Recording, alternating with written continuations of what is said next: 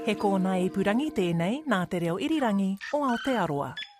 This is Media Watch. I'm Colin Peacock. When the global company Discovery bought the loss making TV Channel 3 and others from the struggling broadcaster MediaWorks, people were pretty pleased that a major media outfit was now in charge. But not so much this week. For decades, when disaster struck or when the clock hit 6 pm, Kiwis have had a choice about who to turn to and who to turn on. But very soon, there will only be one. That was Newshub's Amelia Wade on Wednesday's Newshub at 6 with the job no journalist would want, reporting on the likely demise of not only your own job, but your entire news organisation. As she pointed out there, that means a shrivelling of choice for TV news viewers, though not quite down to one. In addition to TVNZ's One News, Whakaata Māori is, of course, broadcasting news nationwide on TV each day as well. But also on Wednesday's Newshub bulletin, which became a news event in itself, Newshub's investigations reporter Michael Morrah had the same unenviable task, channeling his own and his colleagues' reactions like this. Certainly, the news is still sinking in for me, and I think the most difficult part of all of this is that we're all mates here at three. But while he described a family at Newshub, the parents, who live overseas, are breaking it up. Newshub is owned by the US based Warner Brothers Discovery, which bought the TV channels from MediaWorks back in December 2020. And after years of being owned by private equity funds since 2007 and struggling with debt ever since, many in the media were pleased that the new owner was a global media and broadcasting powerhouse. The Overseas Investment Office even fast tracked its application with no concerns that this wouldn't be in the national interest. On Wednesday's Newshub at 6, the local chief executive Glen Kyne was close to tears announcing the closure. But as he told Newshub's Michael Morrah, he'd known about the plan for weeks. Do you feel that you've waited a bit late to inform staff of this? Well, I think the process that the organisation went through was one of evaluation. Um, it wasn't a uh, course of action at that point in time. The government also got a heads up too earlier this week, and the Asia Pacific chief who flew in from Singapore to explain the bad news, Jamie Gibbons, was pretty cagey when ZB's Heather du Plessis-Allen asked him if the government should get involved. Well, the the government, um, I think, you know, needs to look at the, the industry as a whole. I, I, I, the, the issues that we've discussed with them, to be honest, um, you know, not, not, none of them individually, I think, would, would be able to make up for the gap that we're seeing in the ad market. Well, the next morning, former TV3 and MediaWorks executive Andrew Szusterman, now the chief executive of the production company South Pacific Pictures, said that this decision will ripple out way beyond just the news and Newshub. It is a big deal, and I know a lot of the news yesterday, rightly so, is around Newshub. But as this rolls out, we're going to start to see how this is going to imp- impact the production sector uh, irrevocably, possibly. And Andrew Szusterman went on to tell RNZ's Morning Report that the powers that be in Australia wouldn't just sit back and do nothing. Believe me, 7, 9, 10, SBS, ABC, Fox in Australia all run news services. I don't think we would see a day in Australia where the government would let the only last left commercial news operator and broadcaster, realistically, free to air broadcaster, just walk away. And the fact that the broadcasting minister hasn't fronted this morning, it's quite shameless. Strong words, and soon after on Morning Report, former TVNZ news boss Bill Ralston said the government's attitude was, oh dear, how sad, never mind. But is that so? And if so, well, is that fair enough? We'll come back to that later in this program. And we'll also talk to a former news boss at the broadcaster who has since advised official reviews on public media policy and funding. And we'll hear also from a long serving journalist who's produced award winning current affairs content for TV3 and outside it. But first, Hayden Donnell now looks at Warner Brothers Discovery's sudden decision this week and the fallout from it for the business of journalism. You've likely seen the news by now that our company has proposed to shut down Newshub from June. Some people have been asking, does that affect AM too? And AM and Newshub are one and the same. We're all part of the same family. I hope you can hear me in this voice. so, yes, that does mean the end of AM too. You're making us tear up as well. That's AM host Melissa Chan Green extinguishing the hopes of her audience members at the top of the show on Thursday. Her co host Lloyd Burr added his own eulogy, though he spiced it up with a small and, to be honest, quite visceral note of hope. I'm so lucky to work with all of you, with you guys, with the people in the newsroom, including those people who stayed behind after such awful news yesterday. They stayed behind in the newsroom, they put a bulletin out, and they set up this show this morning because we care about what we do and we care about what you watch, and we're just so thankful to have your company. Thank you for your support. Mm, we've always done that when the when the chips are down, we get through it. We somehow push through it. And John Campbell once said that we're tighter than a fish's bum. Oh. Thanks for that, John Campbell. The revelation that AM would be part of the Newshub shutdown wouldn't have been news to anyone who'd been listening to Heather du Plessis-Allen on News Talk ZB the previous day. She got that fact confirmed directly from the horse's mouth by Warner Brothers Discovery's James Gibbons. And his revelation left her with one burning question James, is this just the news or is it absolutely everything news related? The AM show, the Ryan Bridge show, Newshub Nation, the lot? It's um, all of the in house news production, that's right. What are you going to do with all the equipment? Other potential lines of inquiry include what are you going to do about all those people who are losing their jobs? And what are we going to do about the loss of media diversity and competition? Journalists, including Newshub's Amelia Wade, did put those sorts of inquiries to the Broadcasting Minister, Melissa Lee. She said, Don't worry about it, audiences have still got Sky. Now they have one choice. Are you comfortable with that? Well, there's Sky as well. There's a whole lot of other medias about. Over at Simon Barnett's afternoon show on News Talk ZB, listeners echoed that consolation. There's no news. I've got BBC and Al Jazeera and CNN and all them, and you get news as it's happening and whatever you want. And you put Channel 3 on, Channel 1 on, and it's Belfast builds new scout hut. You mm, know, yeah. and the, the world is falling to bits in a handcart, mm. and there's nothing ever on that really is news. Just one problem with all this, though. Sky's news broadcast is supplied by Newshub, which doesn't make it a great alternative to content produced by Newshub.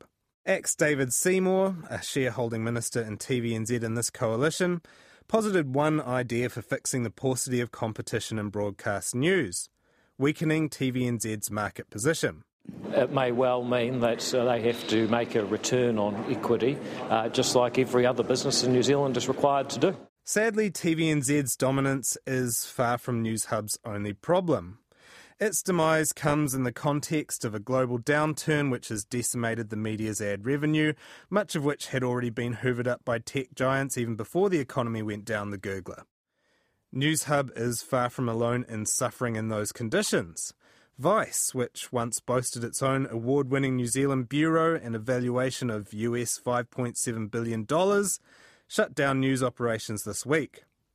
Legacy outlets such as the Washington Post and the LA Times have been laying off staff, while publications like Sports Illustrated, Business Insider, and Pitchfork are shells of their former selves.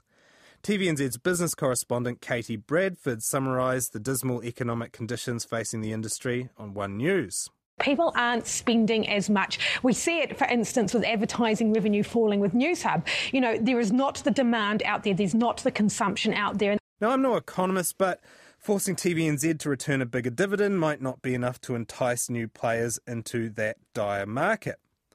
On X, formerly Twitter, reality check radio host and social media commentator Chantelle Baker skipped over those structural issues to claim Newshub's real problem was that it just wasn't remotely interested in integrity and investigative journalism.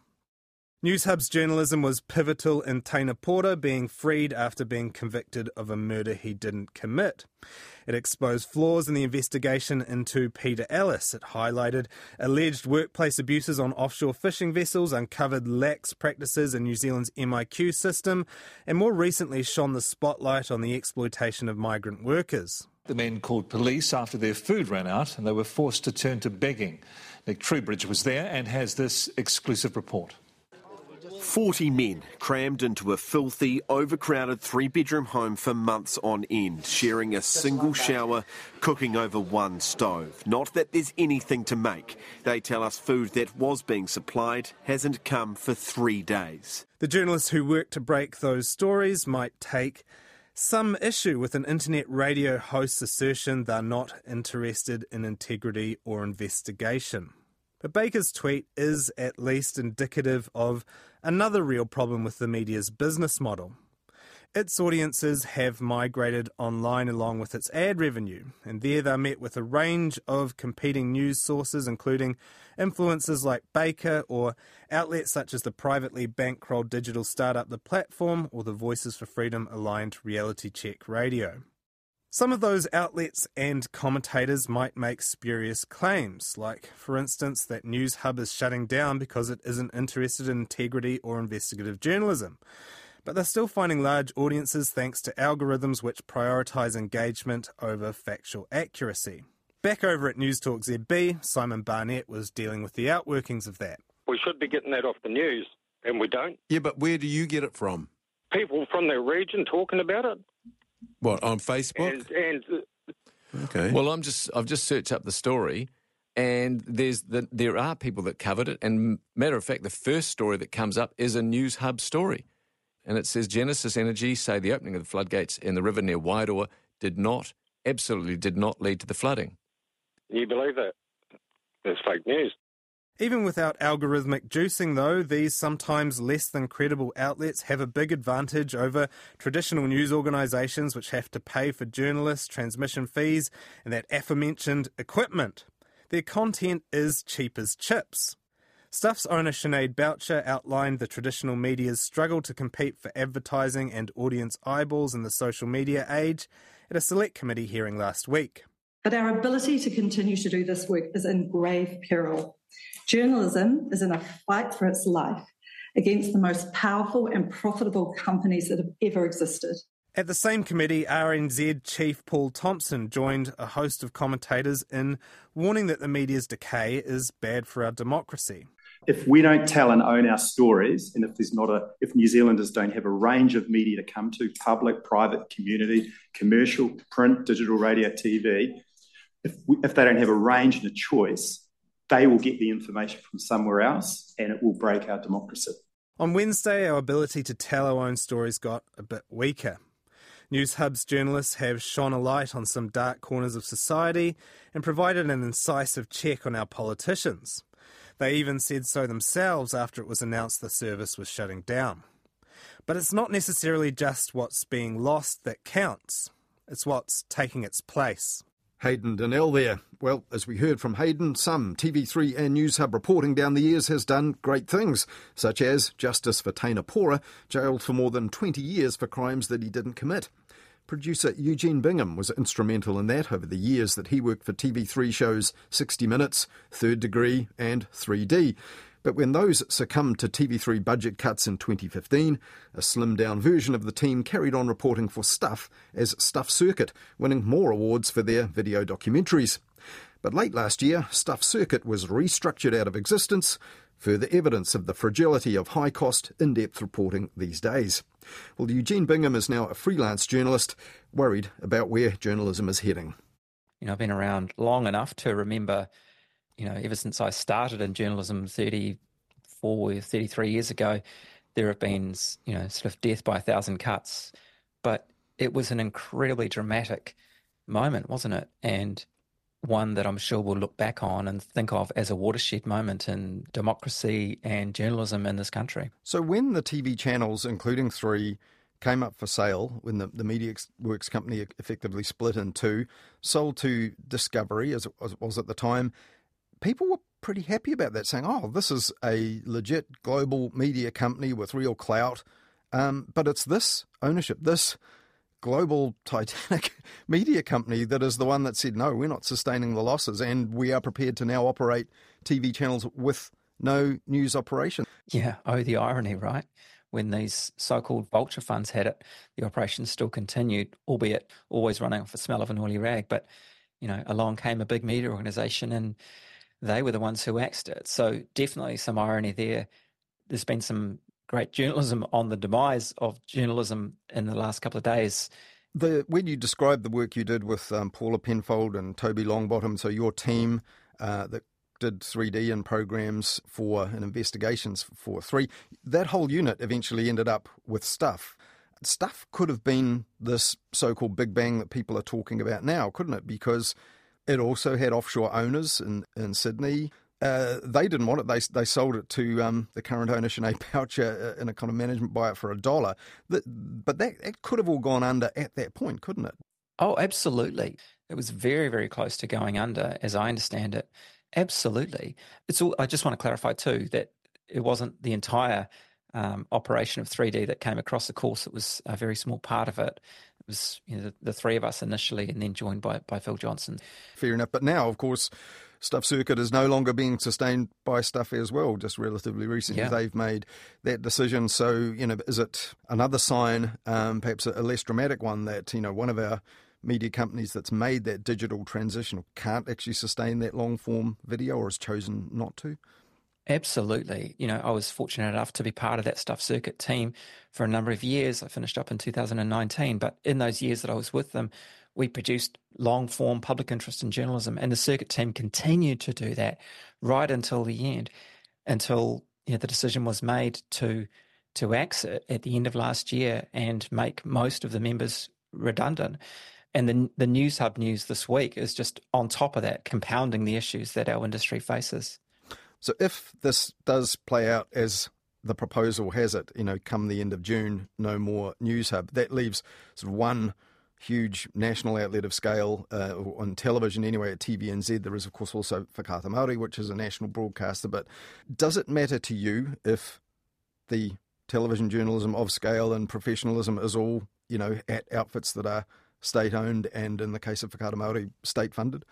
Yeah, it's it's certainly an issue, isn't it? There's uh, sort of wider issues that we need to be concerned about about what people. Yeah, look, okay, I, I can put it like this: that until now, people have had a choice, and TV3 kind of had a bit of a renegade approach to its news coverage, didn't it? And that's going back to the very early days. You know, Bill Ralston and so on would have a different approach to political journalism that was a bit you know, rough and tumble, some might say. And sure, that might not be your cup of tea, but at least it gave viewers, you know, viewers had a choice, and that that's a tradition that's carried on at TV3. Yeah, probably wouldn't have know, been fostered at a, at a, state-owned outfit that had more Hell traditional no. underpinnings. It, yeah. It, it wouldn't have wouldn't have it wouldn't have um, wouldn't have worked. It wouldn't have been allowed, and that's something that's that became imbued within TV3's DNA really, and has continued. And you know, you think of what the way that, for instance, Patrick Gower would do his political journalism, and it was, you know, it was it was very different to what would happen at at TVNZ,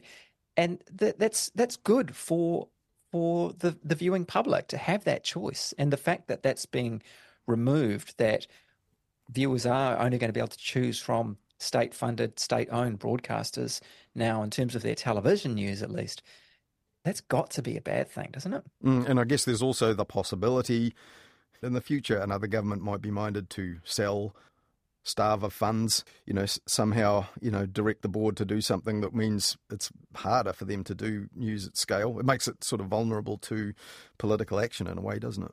Sure, absolutely. I mean, you're a hostage to the whims of the government of the day, aren't you? And we've we've seen politicians be not necessarily kind in their thinking and words towards media. Can I put it that way? Do you really want the media to be uh, reliant upon that funding stream alone.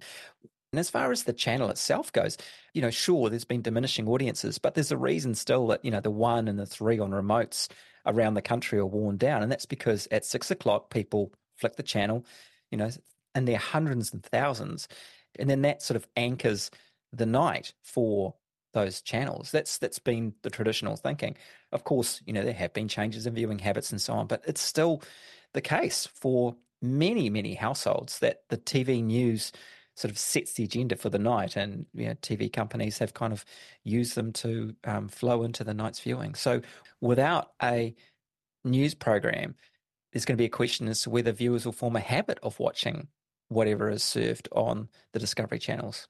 But in the end, Eugene, don't we have to confront the fact that much as people in the media know these things and sense these things, that not quite enough people these days do care about what you're talking about, whether it's executives in media companies, either here or you know offshore in the case of Discovery on the other side of the planet, or politicians who, as we've heard, have been kind of lukewarm about it, saying it seems like a shame but not inclined to intervene, or even just members of the public, you know, who in the end are happy to use these platforms like Netflix or, or Google search or Facebook that, as they know, you know, carry news and local content and all of that, but contribute almost nothing to it.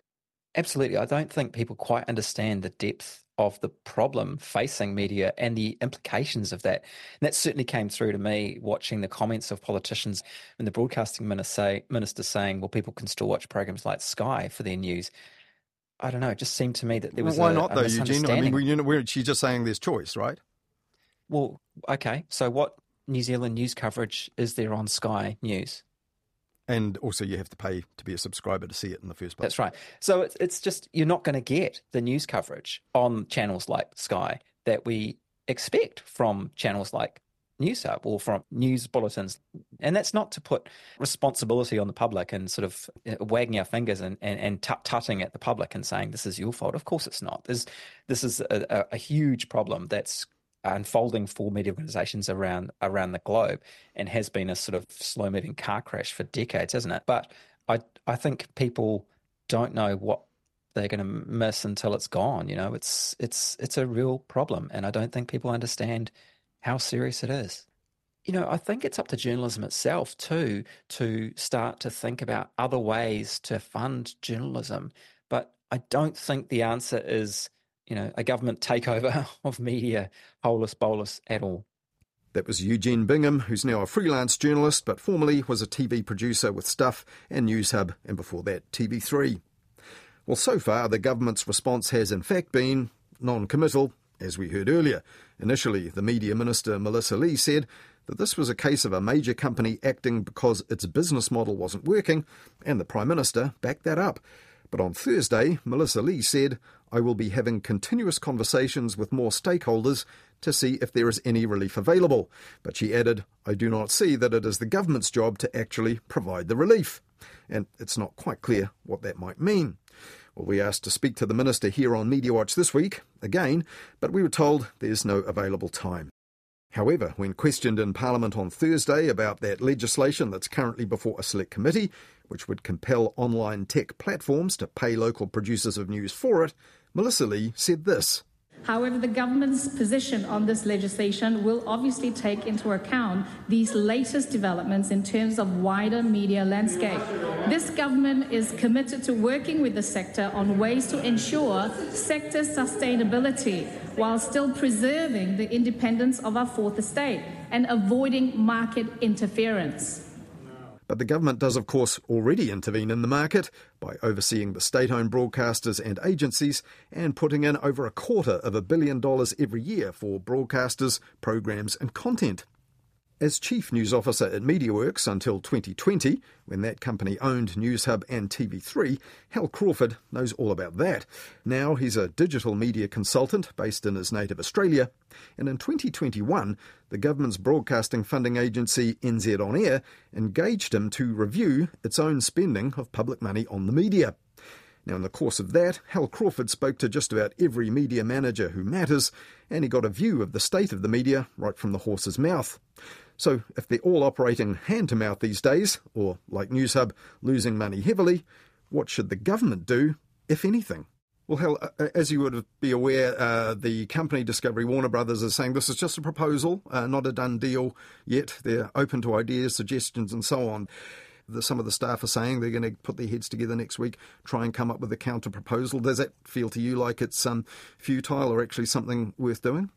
TV3 and um, Newshub have been through some really close scrapes before and come out of it. The idea of consulting is usually just a form that people have to go through, and you are doing something that has already been effectively decided. A lot of the time, it means that the process you're going through is a sham.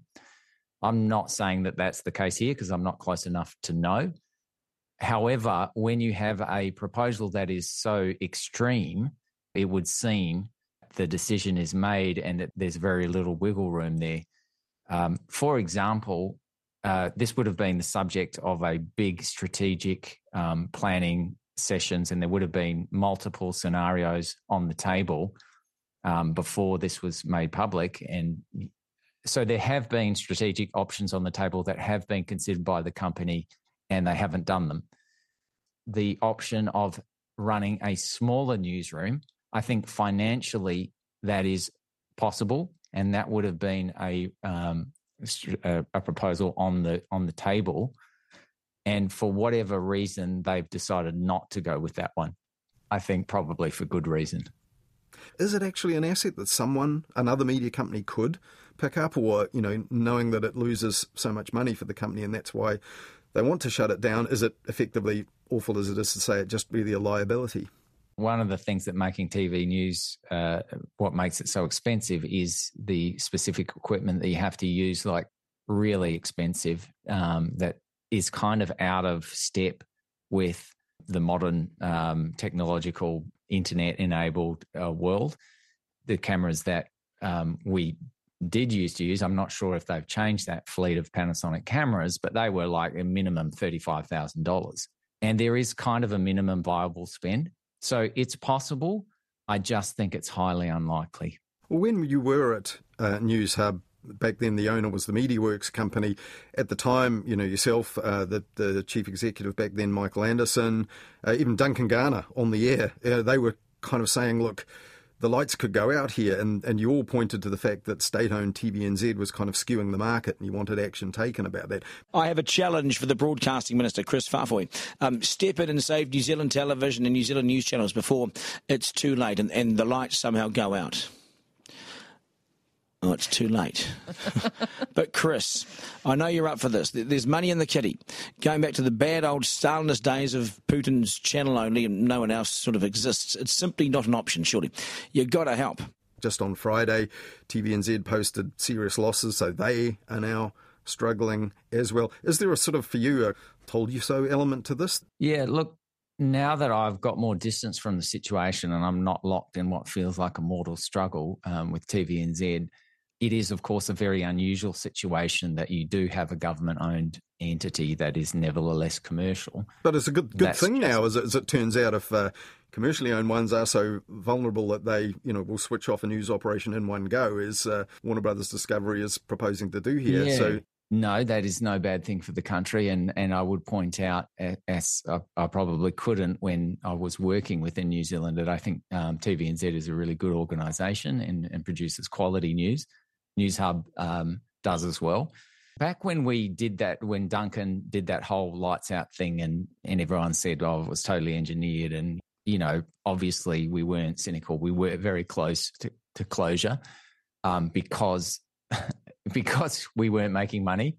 That was in a situation um, where I'd, I'd done a lot of work in my opinion, the newsroom, and, and I could prove it with numbers, the newsroom was profitable and it was um, it was keeping the, the station uh, afloat in terms of the consistency of the programming that you get from uh, a TV TV news in the schedule.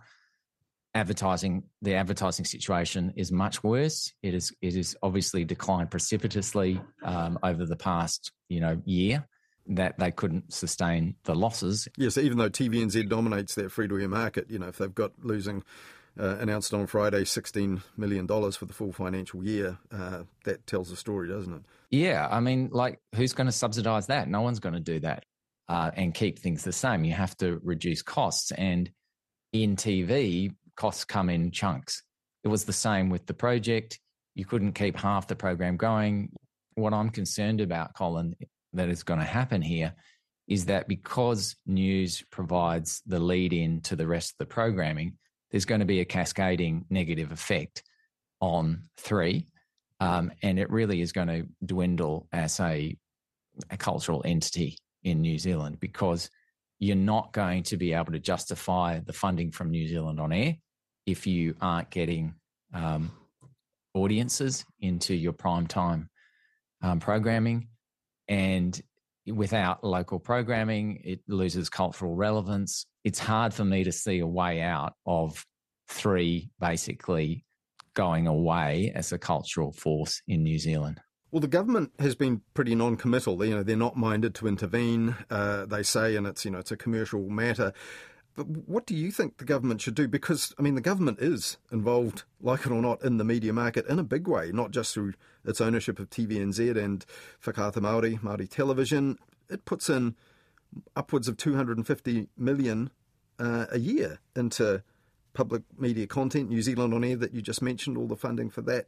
So, what, what mm. do you think the government ought to do? I don't see there being uh, any good solutions here for the government. It is very difficult to see a way out in this specific case.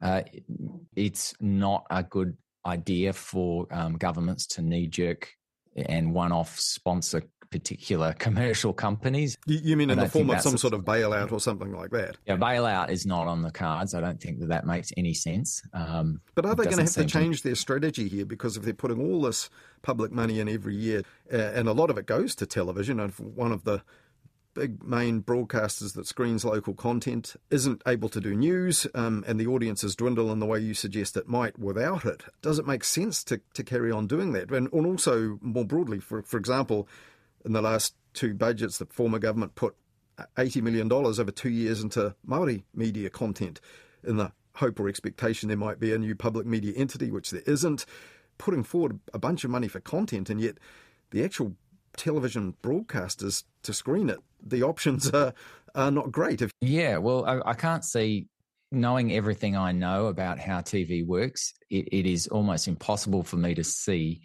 that three continues yes, anything but a shell in the way, you know, it's going to lose, say, 50% of its audience from a move like this. In terms of um, public policy, there was an experiment with the government directly funding news content, the Public Interest Journalism Fund, and that worked you know, on, in a practical sense. And I think in a political sense, it didn't work.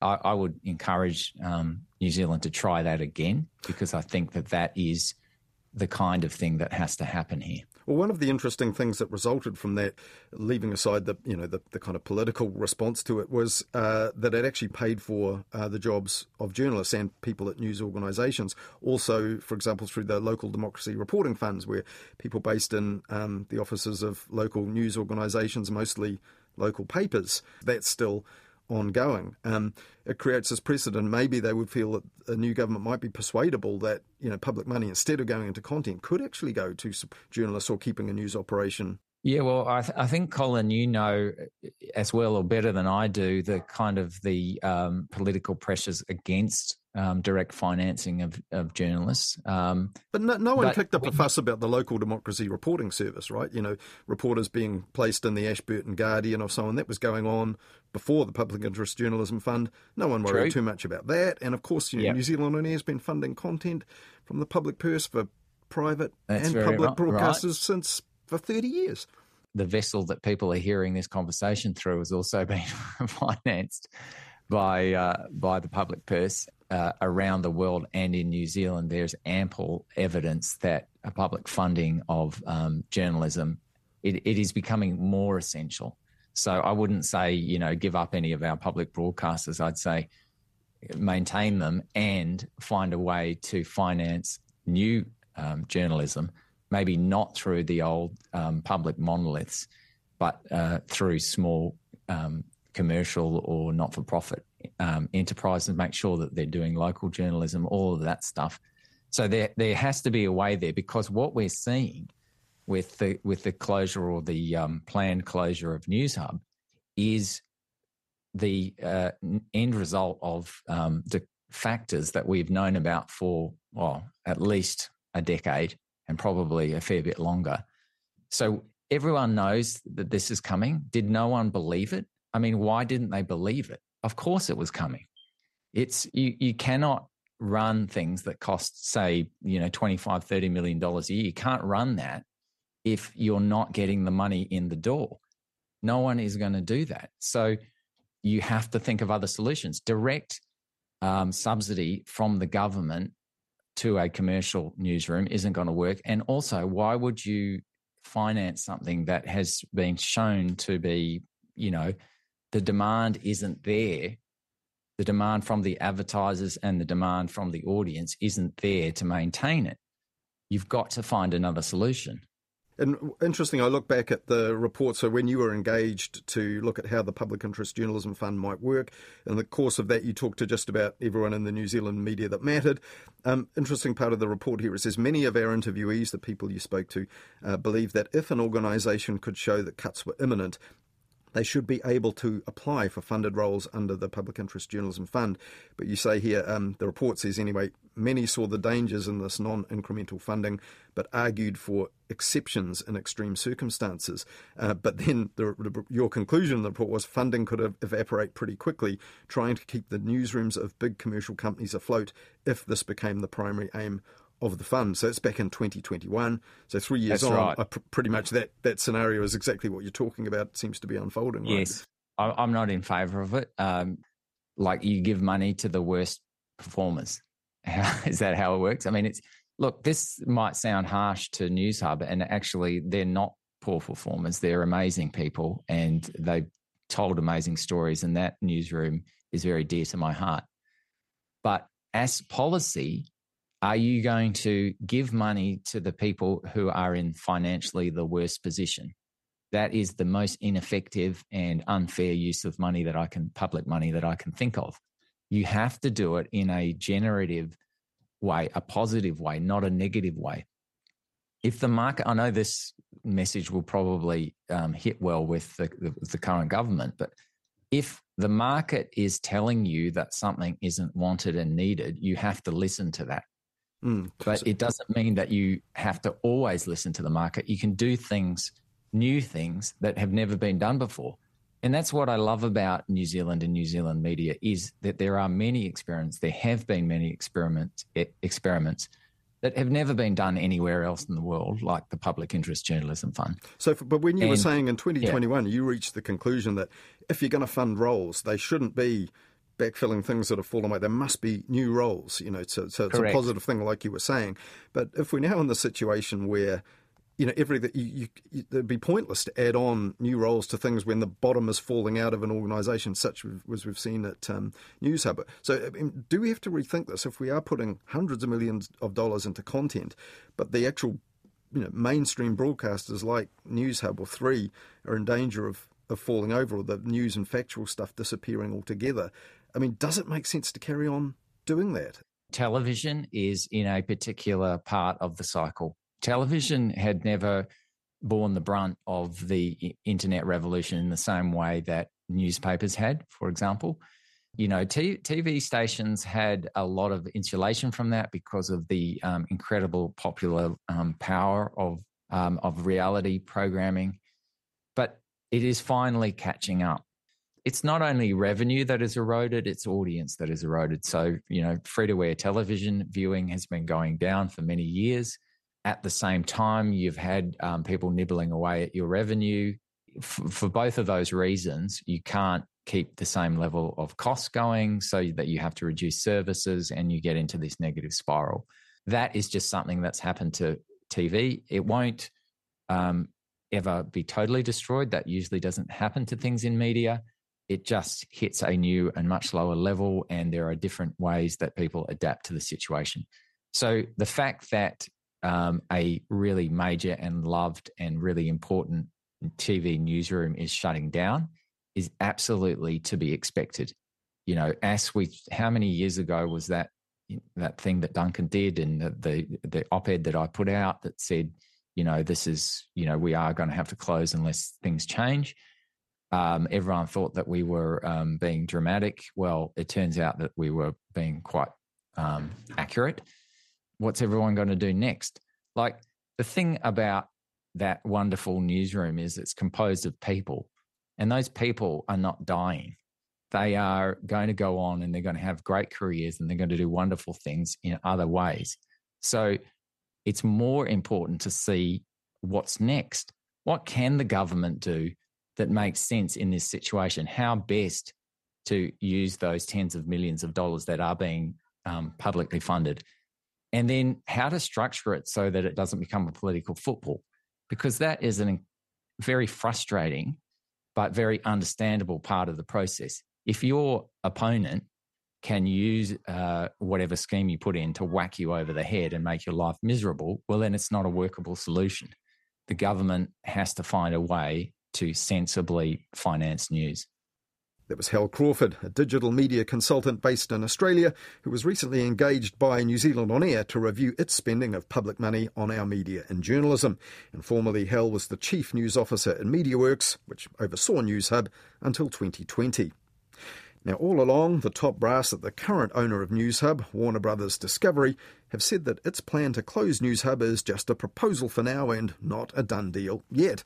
And on Thursday, Newshub's Michael Morrah said that he and some colleagues will meet next week to form a counter proposal to keep the news operation functioning in some form. So whether that gets any backing and how the bosses respond remains to be seen, just like what the government does in response, if anything. Well, that's all we have for you on Mediawatch this weekend, but we'll be back with more on the media with Midweek Mediawatch next Wednesday after 9.30 on Nights with Emile Donovan. And then we'll be back again with more Mediawatch at the same time next weekend here on RNZ National.